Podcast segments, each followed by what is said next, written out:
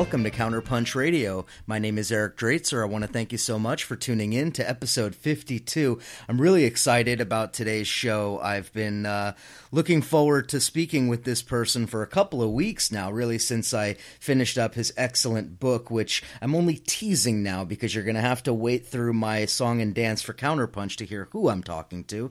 Uh, so, Counterpunch, very important these days, in my opinion. Um, you know, I, I, I look at all of the different issues and all of the you know the the hoopla around Trump or uh, previously around Sanders and do we or don't we get you know uh, beaten over the head by the Hillary Club? Do we succumb to the Hillary poison, the lesser evil, all that stuff? These are all conversations that need to take place, and in my view, there are very few places out there on the left that are truly providing a space for that kind of discourse, for divergent opinions, for incisive critical analysis. I mean, we have right now uh, the vice presidential candidate for the Green Party is a regular contributor to Counterpunch and also a friend of mine. I feel really. Um, uh, thrilled to be able to say that Counterpunch is producing what, in my view, is the best content anywhere on the on the left as far as web presence and as far as print magazine and that's a great way to contribute to counterpunch to help keep the project going i mean really how many places really produce a print publication anymore. Very, very few, and increasingly few each day. Counterpunch is still doing it. I, I commend the, the hard work that Josh and Jeff and all of the Counterpunch team does in putting that together. I think if you have the opportunity, you should get that subscription. But of course, you can help us out here on the show by giving us a positive review on iTunes. Spread the word about Counterpunch Radio to your friends by email, through your Twitter, or whatever, whatever your favorite method is. We just want to bring this show to as many people as possible. Think about it. There are no ads. There's not really very much self promotion other than the stuff I do in the beginning, and that's about it. And the rest of it is just conversations on critical subjects. So I really value that sort of stuff all over the place. I hope you value uh, the contribution that Counterpunch Radio is making. Anyway, let me turn to my guest this week. I'm really happy to be able to welcome uh, Nicholas Schou onto the program. Uh, Nick is an author. He is the author of the absolutely essential book, Kill the Messenger How the CIA's Crack Cocaine Controversy Destroyed Journalist Gary Webb. Uh, of course, if you do know that story, you're probably familiar with the fact that it was an excellent movie that came out a couple of years ago. Uh, so, very, very important story there. And Nick is here to talk about his new book, what, in my view, is an absolute must read for this year Spooked How the CIA Manipulates the Media and Hoodwinks Hollywood. What what an important subject. I'm so happy to welcome Nick to the program. Nick, welcome to Counterpunch Radio. Thanks, Eric. Great to be here. So we have so much to talk about, and I I really want to kind of begin. Although I hate when interviews with authors begin with, "Well, give us an overview of the book." I do think it's important to ground people in the the narrative that you're bringing forward here, because there might be some people who know a lot about it. There might be some people who don't know that much. Tell us in general what is the overall argument of the book. What are you telling us about the CIA and its relationship? with media? Well, a lot of people are under the impression that the CIA either directly controls the news media somehow or that the media is an aggressive independent force in a you know functioning democracy and really both of those are, are not true.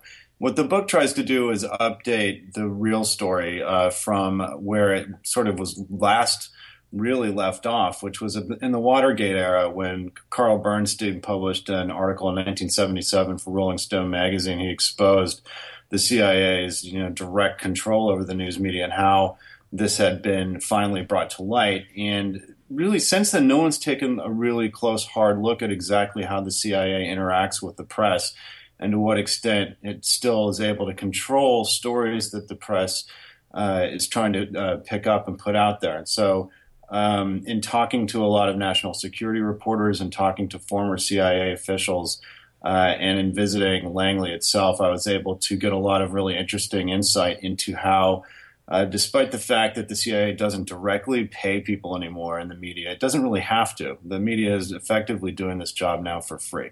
And that's the basic argument of the book. Yeah, that's right. And you, you kind of um, preempted a couple of my questions there, but we'll come back to that. I wanna I wanna make this point as well because, and I want to be honest, okay.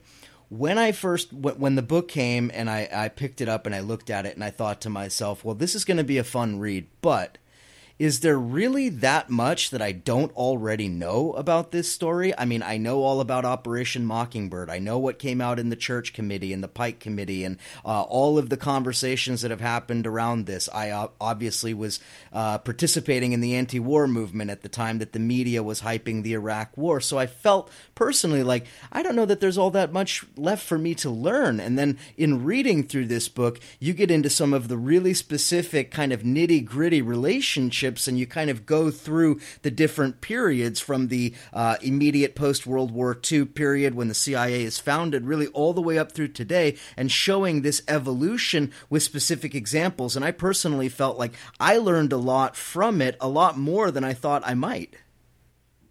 Yeah, well, I, you know, I, I think you're probably one of the more educated readers for this book, and I count myself in that category as well. So when I was actually given the opportunity to write this, I immediately thought, well, you know, what kinds of uh, you know information am I going to discover that I don't already know? And for me, you know, the really kind of uh, valuable aspect of being able to write this story now, in some ways, has a lot to do with the the, the rise of new and independent media and very aggressive independent reporters, most of whom are obviously not working for the New York Times or the Washington Post, although I did interview a few of those people, but rather for publications like uh, The Intercept.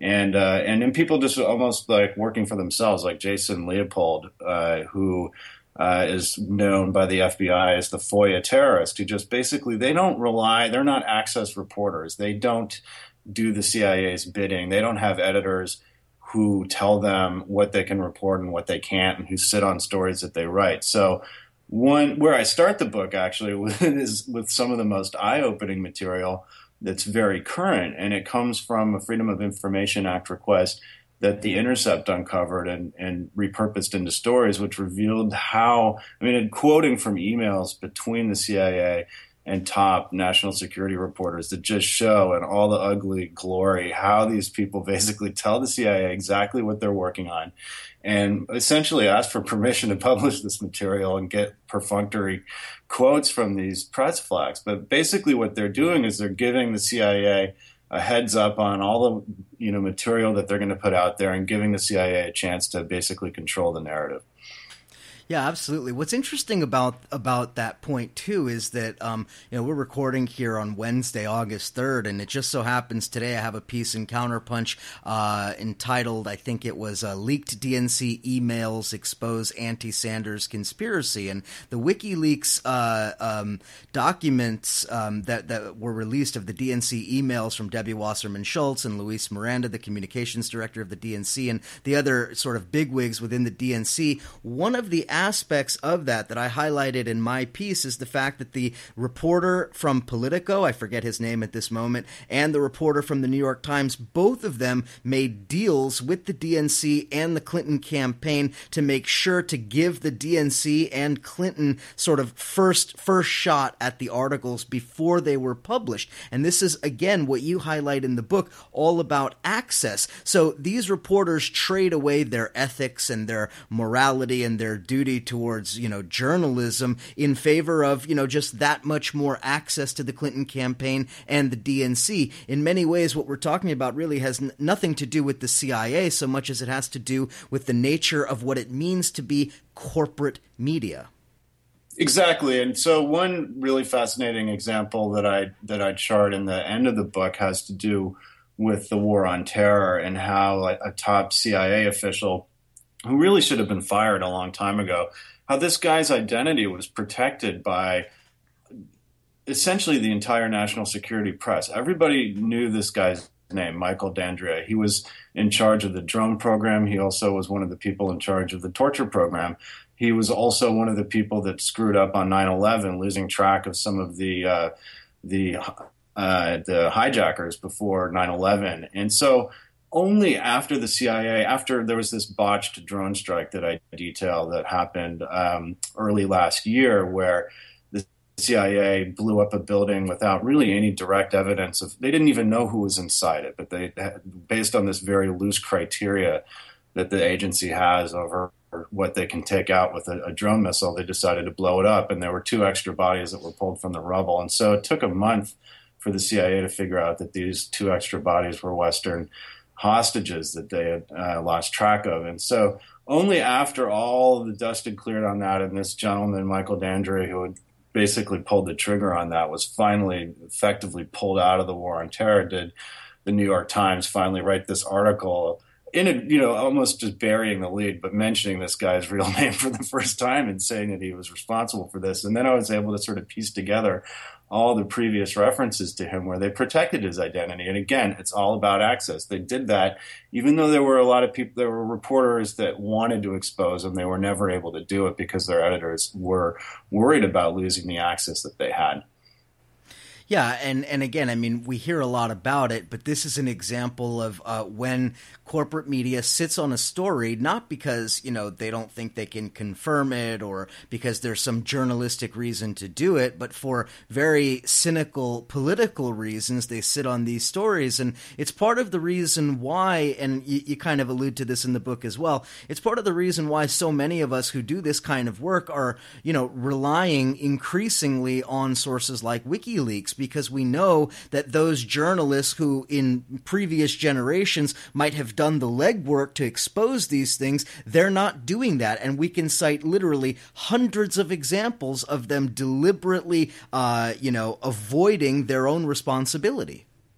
Yeah. And so I, I actually, to a certain extent, I, I think part of the upshot of my book is trying to uh, you know shed light on some of the good work that's actually happening now and i think that there is reason to be hopeful, if for no other reason that when I went and visited the CIA and had a very interesting conversation with them, mostly off the record, about their efforts to try to, uh, keep, as they put it, keep harmful information out of the public eye. They claim, of course, the CIA does, that all they're trying to do is protect not just the U.S. national security, but the welfare of their officers, especially overseas and so forth. And that's why they justify this unspoken rule that they be given a 24 hour heads up on any story that comes out which again like i was saying pretty much all the all the news media plays that game. But um, they complained so much and seemed so sad about their inability to keep everything out of the press that they don't want. And they point the finger at these new independent sources of media that are they're just not able to control like they used to be able to do. So um, despite my cynicism, I think, in a general sense about this, the health of the U.S. news media as a whole, there's a, a kind of uh, you know strong reason to be hopeful about newer um, independent forms of media like the Intercept, Counterpunch. Obviously, you know, there's like a lot of good uh, vestiges of uh, aggressive press that are still out there and worth celebrating. Yeah, and it was interesting actually a number of weeks ago when I had John Pilger on this show, and one thing that he said that kind of took me, you know, I was a little bit taken aback by it, although I, I guess it's true. He would know better than I would. He he made the point that he felt that oh, that the United States had by far the most vibrant alternative media of any place anywhere in the Western world or anywhere in the world in general, and uh, I guess that was that was something else that was kind of I don't know, I felt like was also highlighted in your book was the important work that is going on within what we might call the alternative media, even though I suppose, you know, something like The Intercept that has a billionaire financially backing it might not really be alternative, I suppose. But in general, that's the point that I was, uh, you know, getting from your book. Yeah. And I, you know, the, that said, however, of course, the really scary thing to me that I still came away with, and which I hope readers of the book will come away with, is the the fact that there is so much happening that we don't know about. I mean, it really is difficult. And so, despite the intercept, despite the fact that we have Edward Snowden and WikiLeaks, and and there is like a you know a, a kind of a a lot of material coming out that the CIA is obviously not able to control, or that the you know the uh, the president's the, the White House not able to control as well. There's just so much that we don't know, and so um, it's very easy in some ways for uh, stories to get buried or for sources to be discredited. And so that's when uh, you see this uh, tactic kick in of trying to discredit people yep. who are providing this information, but who aren't able to necessarily nail it down and who certainly are not able to get the rest of the media to kind of pick it up and help kind of demand answers. So, a really interesting example of that to me, in fact, would be the um, the case of the assassination of Osama bin Laden, where this official story that changed so many times so quickly and never really added up completely was just uh, bought hook, line, and sinker by the U.S. national security press. And then you have Seymour Hersh coming along nearly four or five years later and reporting something completely different, poking all kinds of holes in it.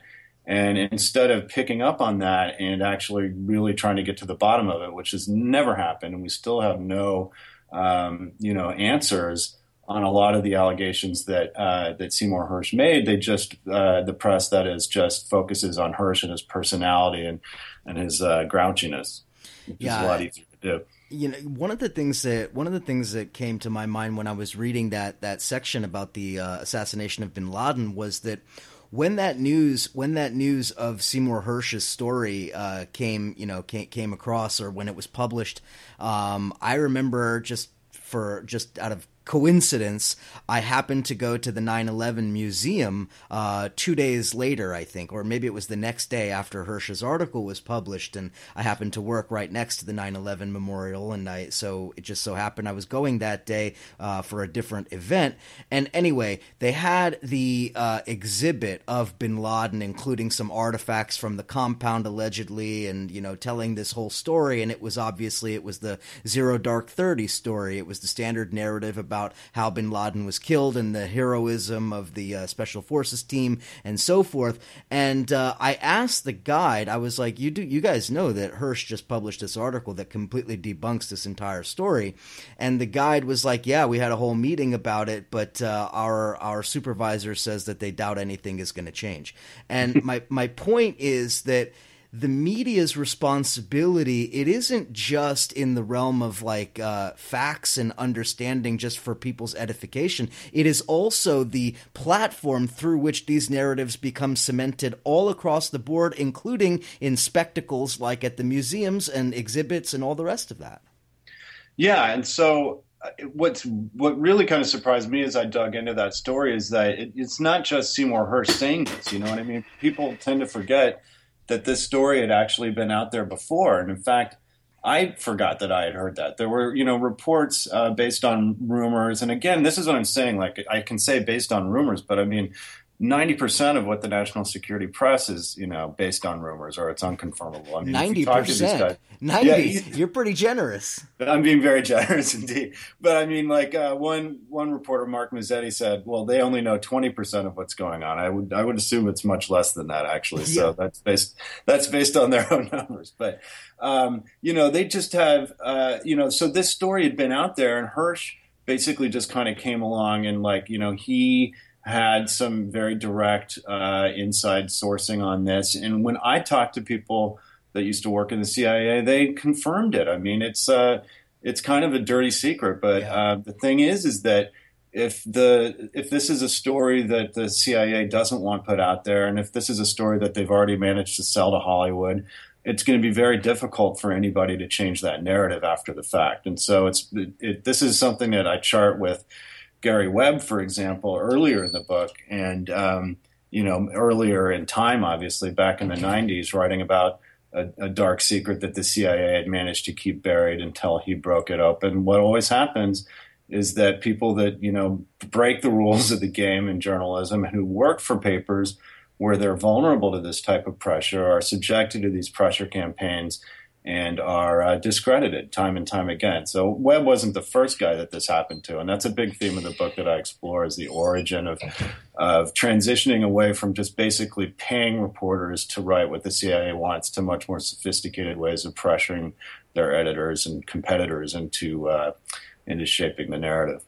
Yeah, exactly, and I'm going to return to that after the break. Um, but um, one thing, one other thing that I just want to bring up to kind of put a final point on this Seymour Hersh Osama bin Laden thing is that if you recall when when Hersh published that story, the one of the central uh, sort of points, talking points in the media that was not willing to, you know, scrutinize the actual narrative and to really question it and to dig in further. Rather, they decided to focus on the fact that Seymour Hersh was operating with anonymous sources. And I found that really hilarious, considering the fact that if you read almost any article in the New York Times, Washington Post, or anything, it's almost always uh, entirely dependent upon anonymous sources, uh, unnamed White House official or unnamed person who was uh, had to speak under condition of anonymity or whatever. And so my point is that the corporate media, and we see this with the Gary Webb example, what they do is they character assassinate the journalist,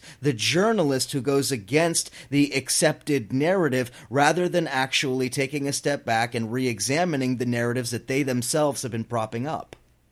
Yeah, and with with Hersh, I mean, it was really hilarious because the, the Washington Post, again, they were the first to attack Gary Webb, and they were also the first to attack Seymour Hersh when when his reporting came out. And all of all of that you could tell just by reading the stories themselves that was just being fed to them by the CIA. It was all yeah. anonymous sources that were going to uh, to the Washington Post and using it as like the attack dog and carrying out this sort of discrediting campaign. And that's exactly you know that, that's a time honored tactic. It goes back before Gary Webb. One of the first people uh, to really be uh, uh, directly subjected to this was Robert Parry, who was a really groundbreaking uh, AP reporter during the 1980s. And uh, he uncovered some of the earliest stories on Iran Contra, but also wrote literally with him and Brian Barger, his colleague at, at AP at the time, wrote the first uh, articles linking the Nicaraguan Contras and the CIA to drug smuggling. And so he was taken aside and basically told, you know, if you continue to write stories like this, we're going to have to controversialize you.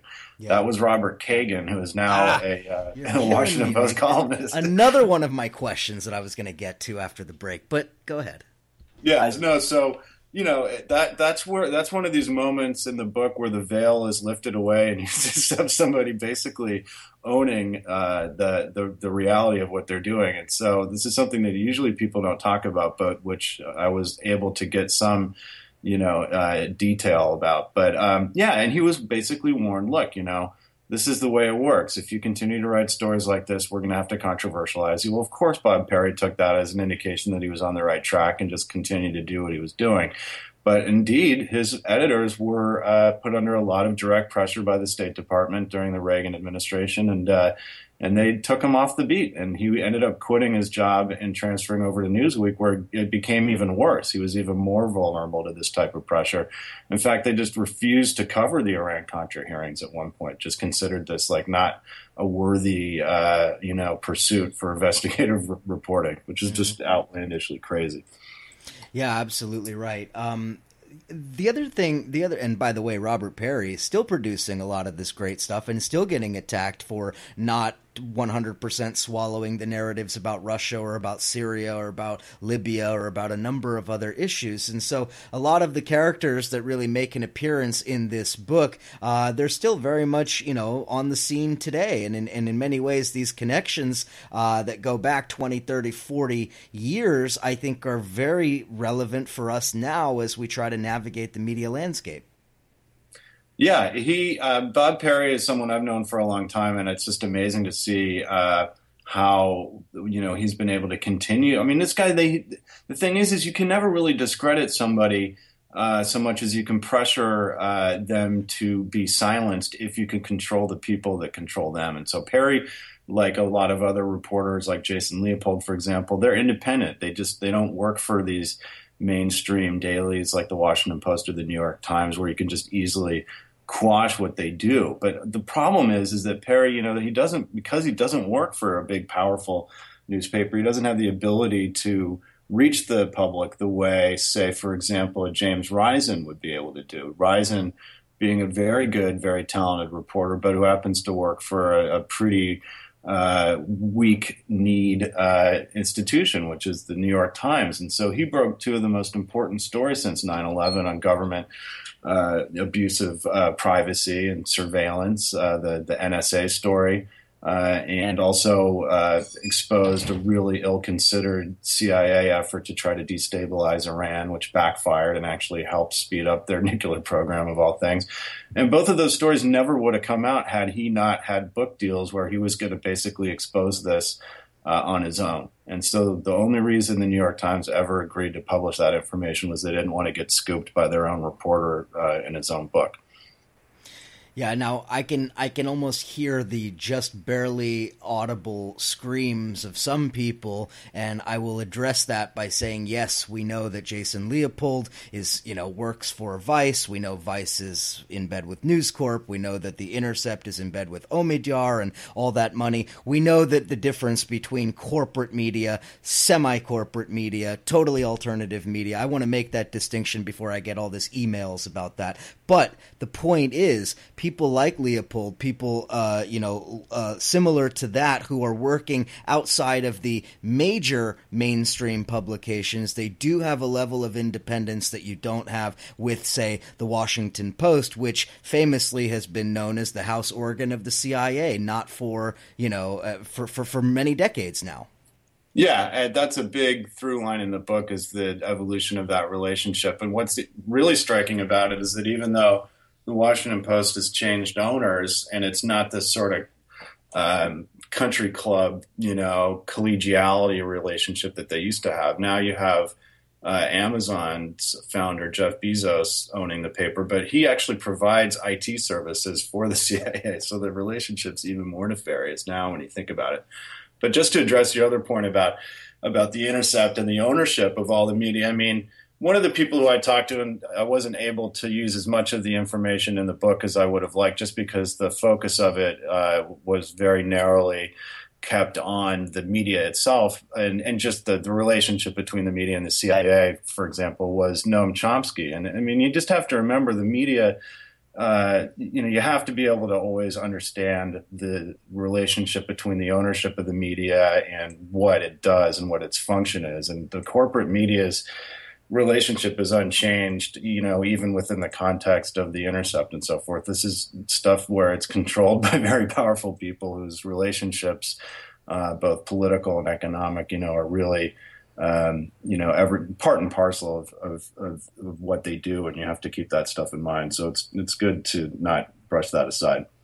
Yeah, I think it's important because I look, I read The Intercept, I read Jason Leopold and, and whatever. I, I, I follow these people, but I also know in the back of my mind the sort of, I guess we could call it the gradations of independence uh, uh, within the media landscape. And people like that who have produced great work, who are connected to organizations that are backed by people that I wouldn't trust with anything, but they're still producing good work. And I think that's important to recognize. Um, anyway, I just wanted to sort of address that point before we went to break. Let's let's take a quick break and uh, we'll pick up the conversation right there. I want to talk a little bit about a couple of people who make an appearance in the book that I think people want to know about. So uh, we'll be right back. I'll continue the conversation with Nick Schou. Again, the book absolute must read. Spooked how the CIA manipulates the media and hoodwinks Hollywood. Very important book. We will be right back.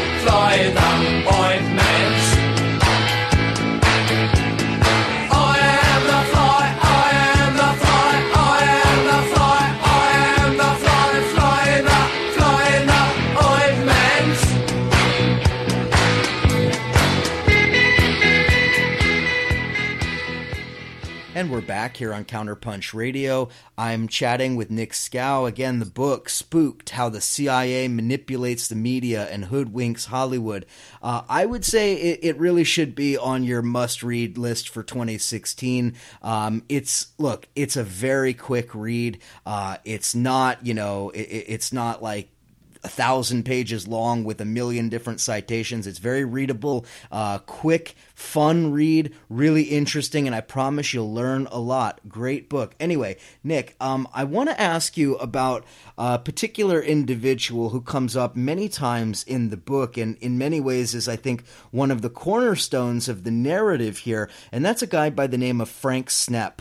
And um, I'd like to ask you a little bit if you could just introduce him a little bit for listeners and kind of explain who he was, what he did, and why he's important for the development of this whole story.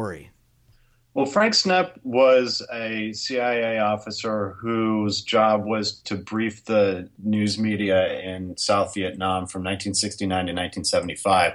So his claim to fame, in some ways, was the fact that he was on the ground uh, when the U.S. evacuated Saigon and uh, wrote a book just based on his own experience and dismay at what happened uh, called A Decent Interval. so he um, is somebody that um, is very frank, given this first name, that's kind of ironic, very honest about what the CIA's job was uh, in Vietnam. So there was a lot of stuff actually that I talked to him about that I was fascinated with that didn't even go into the book. He was involved with interrogating prisoners. He was involved with Operation Phoenix. He described, uh, you know, trying to save uh, people that were being tortured to death effectively.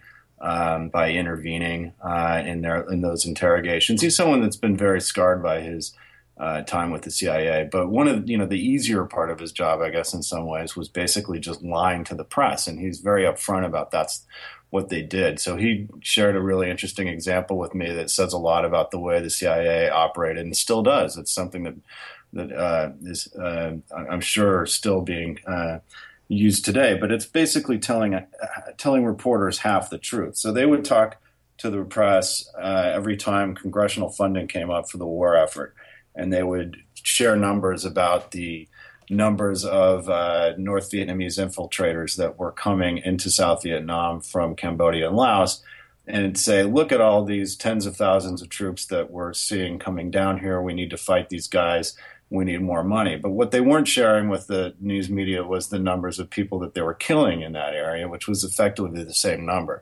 So we were killing as many people as were coming in. And the North Vietnamese, of course, were always sending more people. But this was just one example of how he would put uh, fiction out there for the news media to, di- to digest.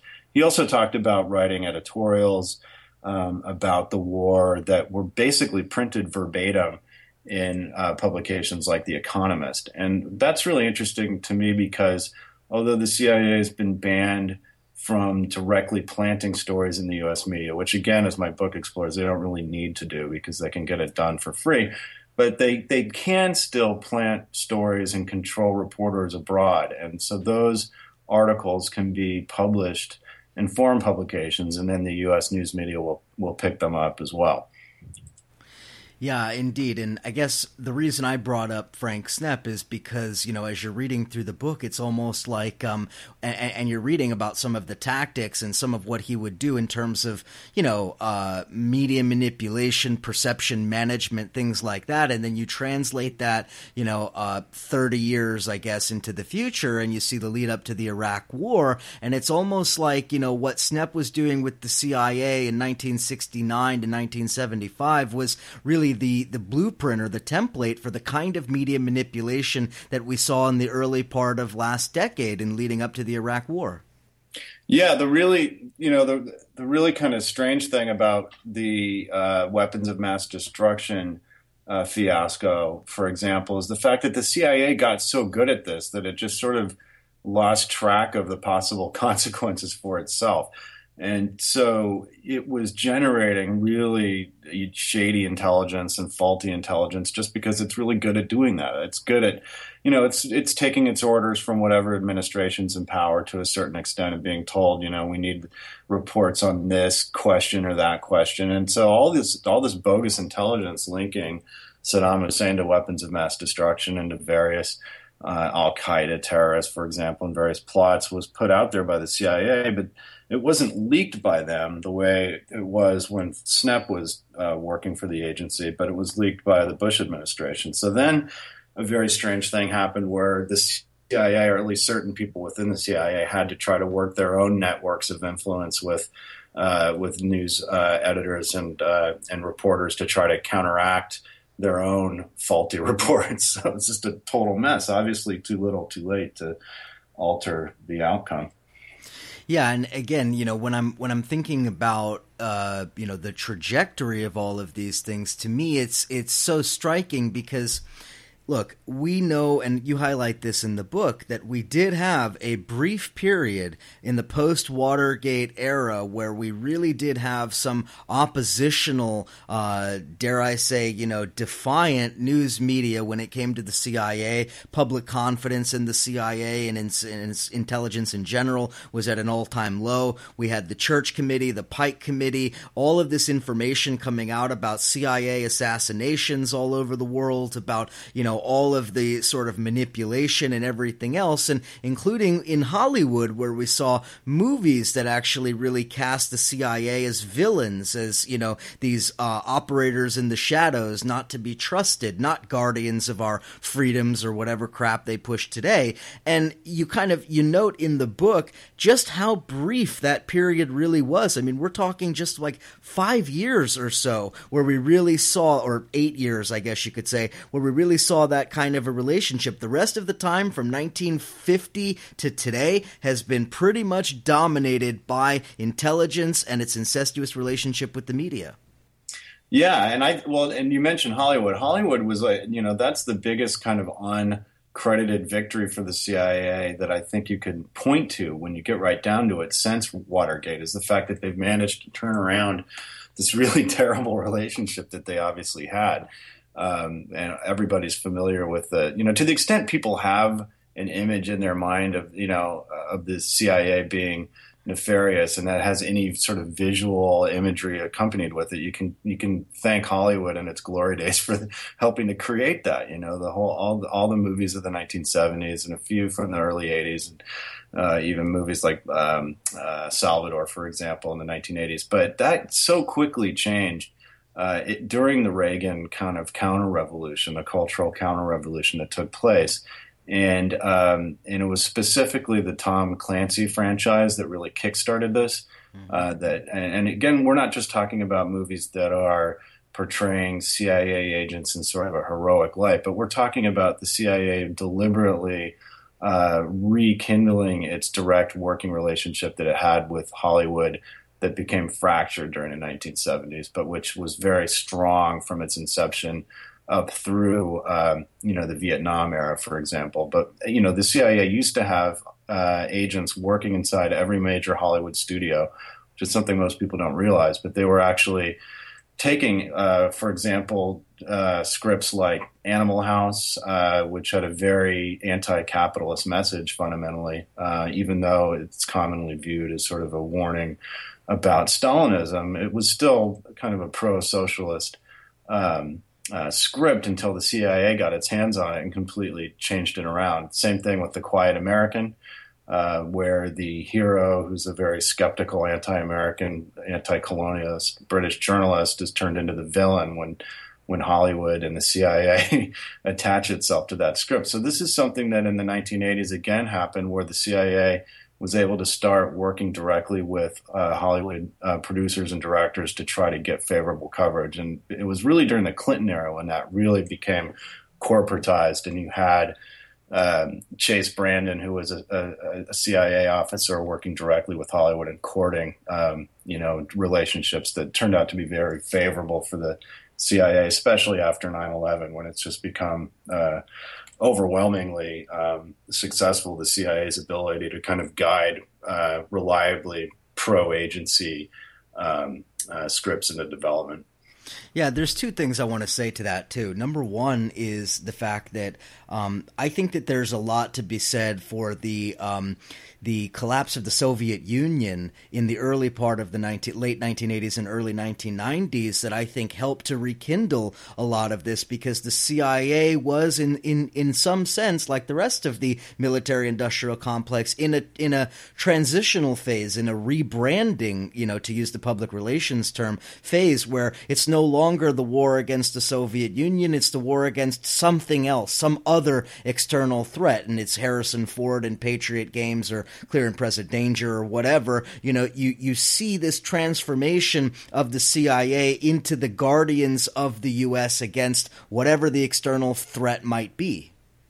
Yeah, and obviously 9/11 just completely opened the floodgates for yeah. the uh, for the fear factory, as one might call it, and uh, Hollywood has been uh, very essential in trying to keep the American public in a permanent uh, state of fear. Uh, and so, whether we're talking about programs like 24, which has got to be probably the most psychologically manipulative um, pro CIA propaganda ever put out there. Wait, you mean it's not okay to torture somebody because a bomb's going to explode in 10 seconds?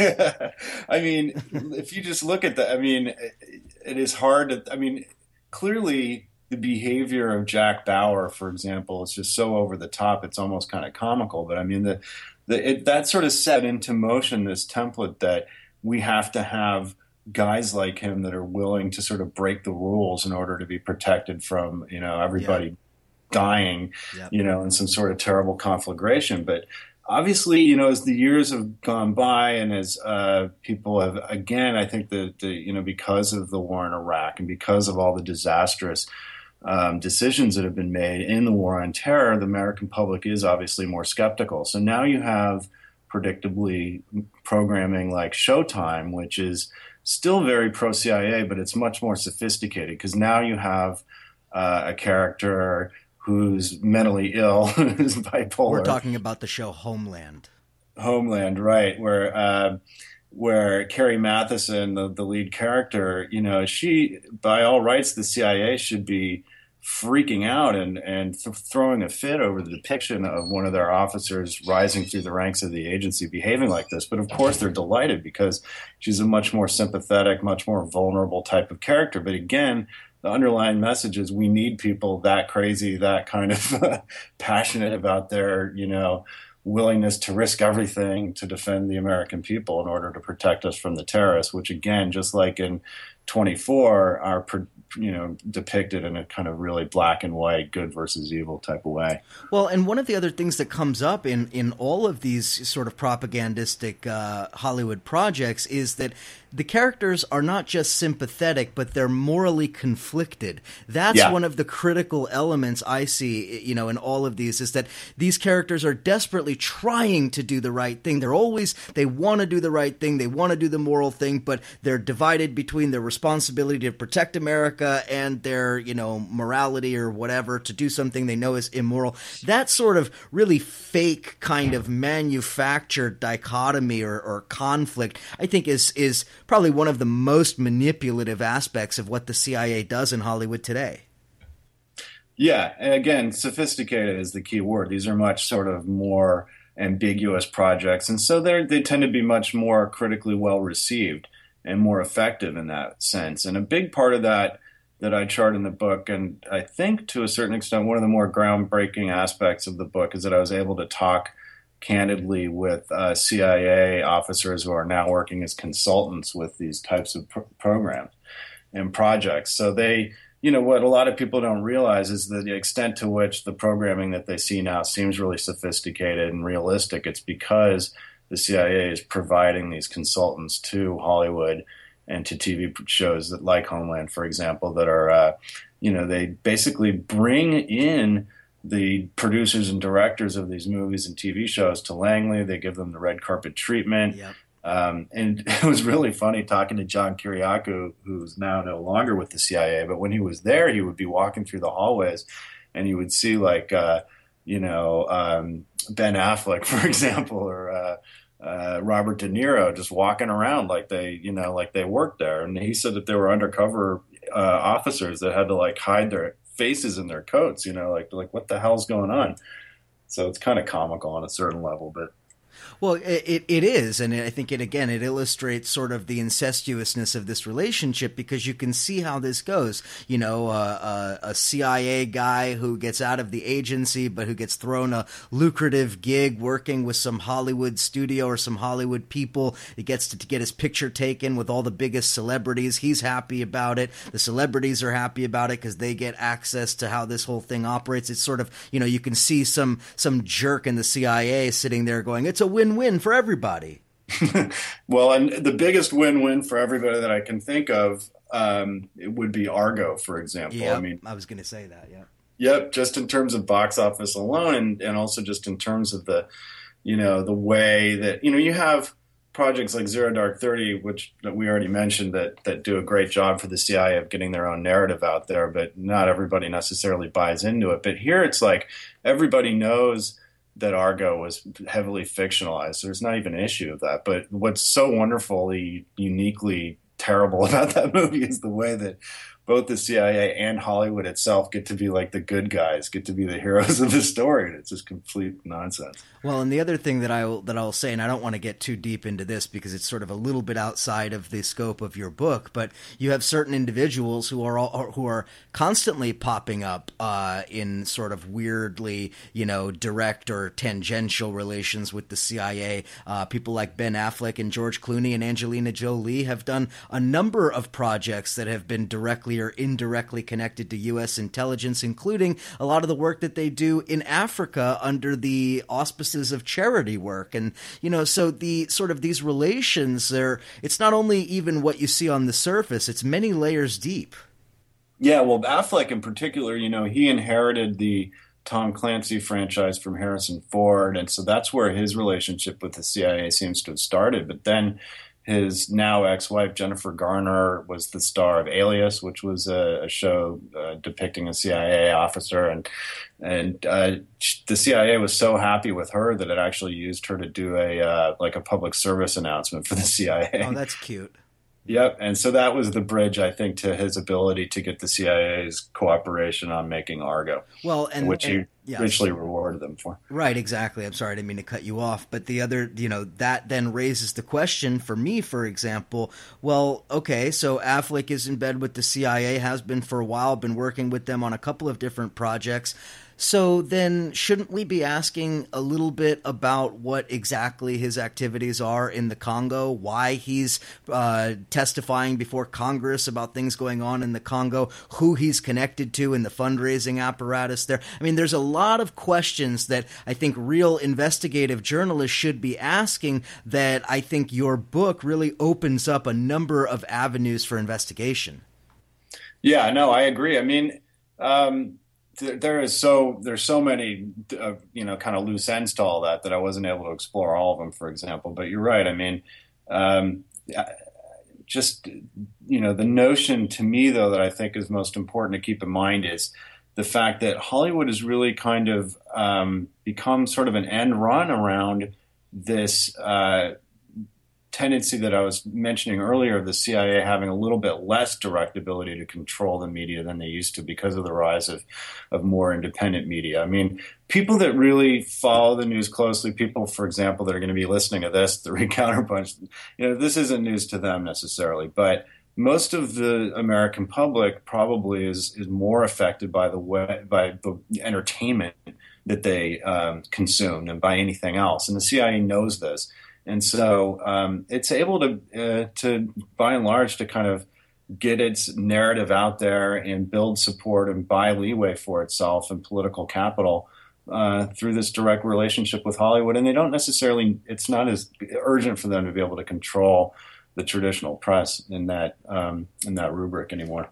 Yeah, and, I, and, matter of fact, one of the other things that came up as I was reading the book was that I feel like for the CIA, they don't even necessarily have to love everything that Hollywood puts out there. One of the things that you wrote about was that, if I remember correctly, you know that some of the people you talked to said how the agency is not exactly in love with the Bourne uh, the Bourne trilogy or the the Bourne series of movies, but even still, even with a character who's sometimes sympathetic, sometimes not with a dubious, uh, uh, you know, d- uh, illustration of what the CIA is, even that has a tendency to sort of seed the public consciousness with a particular perception of the CIA, rightly or wrongly, that they're there and that there are good people there who, even when they break the rules, they're doing the right thing. Yeah, and I agree. And I also think this, I, there's been a lot of comments on articles that have come out. Like, for example, Hollywood Reporter did uh, uh, a story on my book, and there were a lot of people reading that that commented, well, you know, and even the journalist brought this up. It's like, well, there's still so much, you know, negative portrayals of the CIA out there. Like, how can you ignore like the Bourne uh, series where they're the villains, and what about um, you know the, all these other projects and everything that they mentioned it's so over the top that it's really like i brought this stuff up with the cia and they just find all that laughable because it's not like in the 1970s where you're very kind of realistic to a certain extent yeah, yeah. depiction it was like real world stuff like yeah. what they were describing what they were depicting wasn't really that far off the mark it's much different when you have like the impossible mission force as depicted in the most recent um, uh, mission impossible movie where you have like the cia effectively like being, uh, you know, uh, what's the word?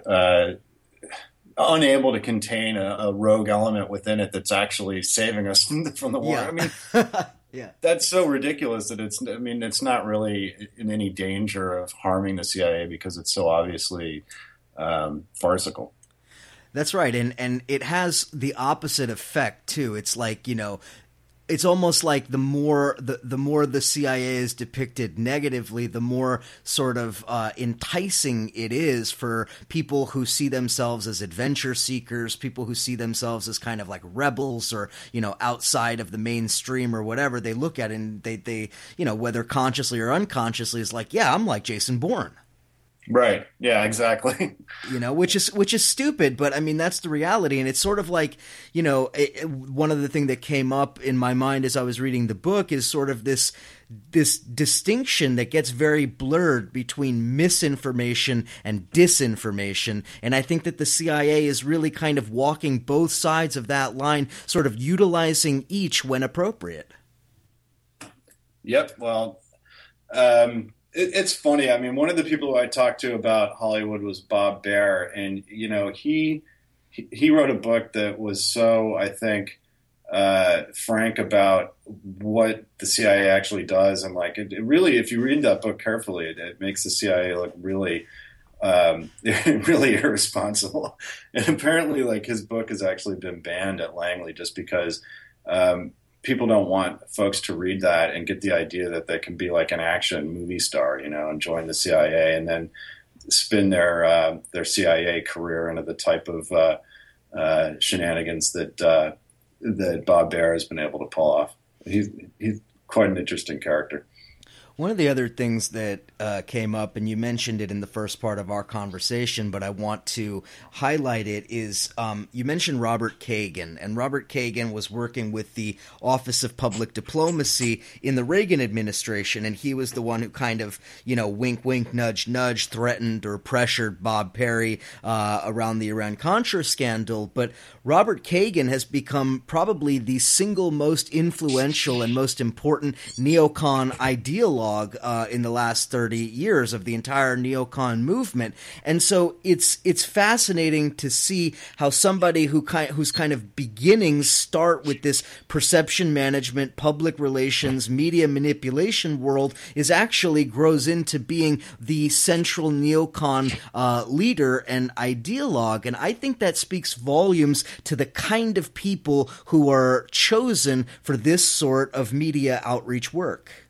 I agree, and so I mean the perception management. I mean that that represented a real innovation in um, in propaganda, and the CIA developed it. I mean, it was run out of the State Department. Kagan was one of the people working on it, but it was it was started by a CIA uh, officer that was shifted, basically forced to retire from the CIA and shifted over to the State Department to kind of create a psychological warfare wing uh, under the guise of uh, of public policy. And um, and so this, you know, I go through in the book like charting out how they would come up with tactics to try to sway the American public by um, demographically geared reporting. So, for example, with the war in Central America, you had stories about the Sandinistas being anti-Catholic that were geared at the Catholic uh, press. You had stories trying to claim that the uh, junta uh, in Managua was, you know, made up of anti-Semites, and this was geared at like the Jewish American public. So all those. Uh, you know, instead of just trying to, to directly plant stories with specific reporters, you would have press releases that were written up by the State Department and then farmed out to the news media. And this is like basically part and parcel of um, you know it's something that a whole other book i'm sure other books have been written about it but it's basically you know public relations on a very grand scale and guys like kagan are, i mean just, just look at the media now even without even thinking about the cia for example but just the way um, the way the media is like just a huge echo chamber uh, for uh, for really um, nefarious opinion guised as fact that then is just sort of turned into fact by being repeated so many different times. And just the way people are led to kind of believe things that are uh, just surely it's it's so calculated it's hard to really overstate. Well, and a, and a, and a contemporary uh, example of exactly that same thing that you were talking about with Central America in the 1980s would be the the absolutely despicable uh, line that has been put forward by a number of agencies and a number of groups that oh well you know the U.S. the U.S. needs to continue occupying Afghanistan to make sure that girls get to go to school. You know, it's this it's this bizarre sort of justification of foreign policy, justification of war under the auspices of what? Identity politics, under the auspices of feminism, under the auspices of God knows what. It's again, it's that focus on demographics in order to justify what is increasingly every day that goes by an increasingly unjustifiable war. Right. And again, the CIA isn't really playing any direct role in this. It helped kind of come up with the formula for it, but now it's something that's really achieved a life of its own. And so, um, yeah, you're right. I mean, to, to, the extent the media is manipulating people nowadays, it's mostly just by virtue of of telling people what they already kind of want to know and just reinforcing things that they already believe, and um, and building support for clearly, you know, anti-democratic and unpopular and unsupportable action uh, on the basis of, uh, of feeding people uh, opinions that they think they already have.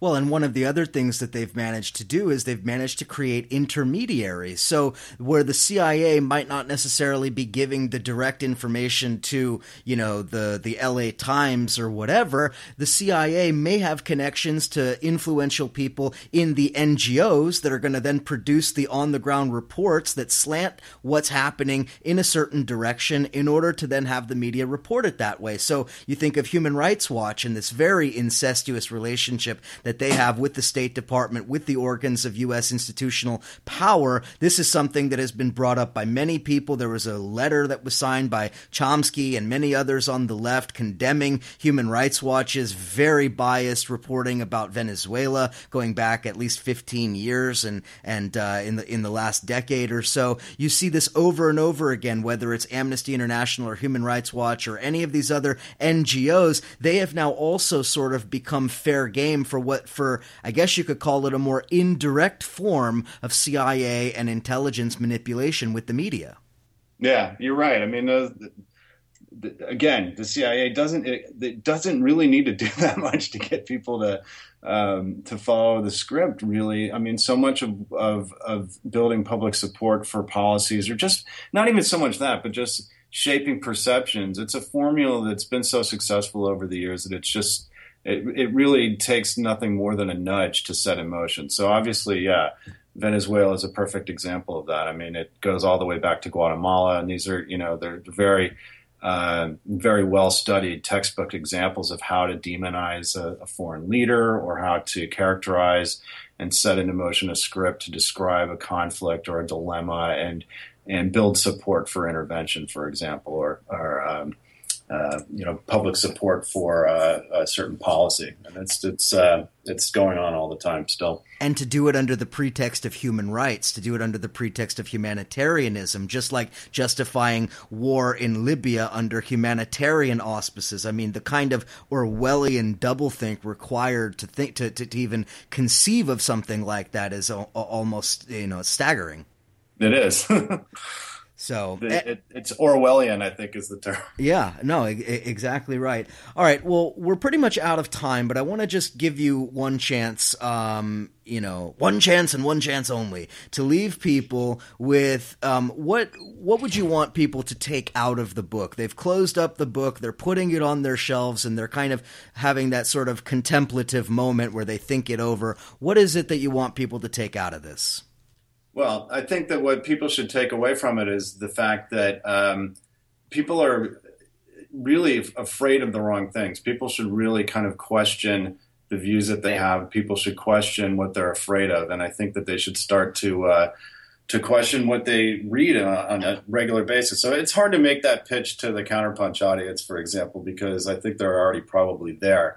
But the, what I try to do, I think, is just open the door a little bit into the actual gritty workings of how uh, how these stories are kind of uh, put out by the CIA, but most importantly, just what what isn't published, like what stories aren't actually being heard. And so people need to find reporters that, that are independent. People need to find analysis that's independent, and they need to do everything they can to support that and to uh, to not let those voices be silenced. Because so much of what we read, so much of what is put out there is uh, definitely the exact opposite of independent, and it's uh, you know a far cry from the myth of the aggressive fourth estate that uh, a lot of people would have you believe. Indeed, that's absolutely right. Okay, uh, the book again, "Spooked: How the CIA Manipulates the Media and Hoodwinks Hollywood" by Nicholas Schou. Uh, great forward as well by David Talbot, who is probably well known to a lot of people here as well. His books, of course, uh, highlighting some of the same issues, many other ones. Um, Nick, thanks again for coming on the show. And uh, listeners, if you want to follow Nick's work, you can obviously you can get the books on Amazon or wherever books are sold. You can also follow him on Twitter at Nick Schou. That's N I C K S C H O U. And by the way, again, we didn't talk as much about it as I wanted to, but his other book, very important, Kill the Messenger How the CIA's Crack Cocaine Controversy Destroyed Journalist Gary Webb, a critical story for all of us to know. Nick, thanks for your great work. Thanks for coming on the show. Thanks so much for having me, Eric. It was a pleasure. Thank you. Listeners, thank you as always. Speak to you again next week.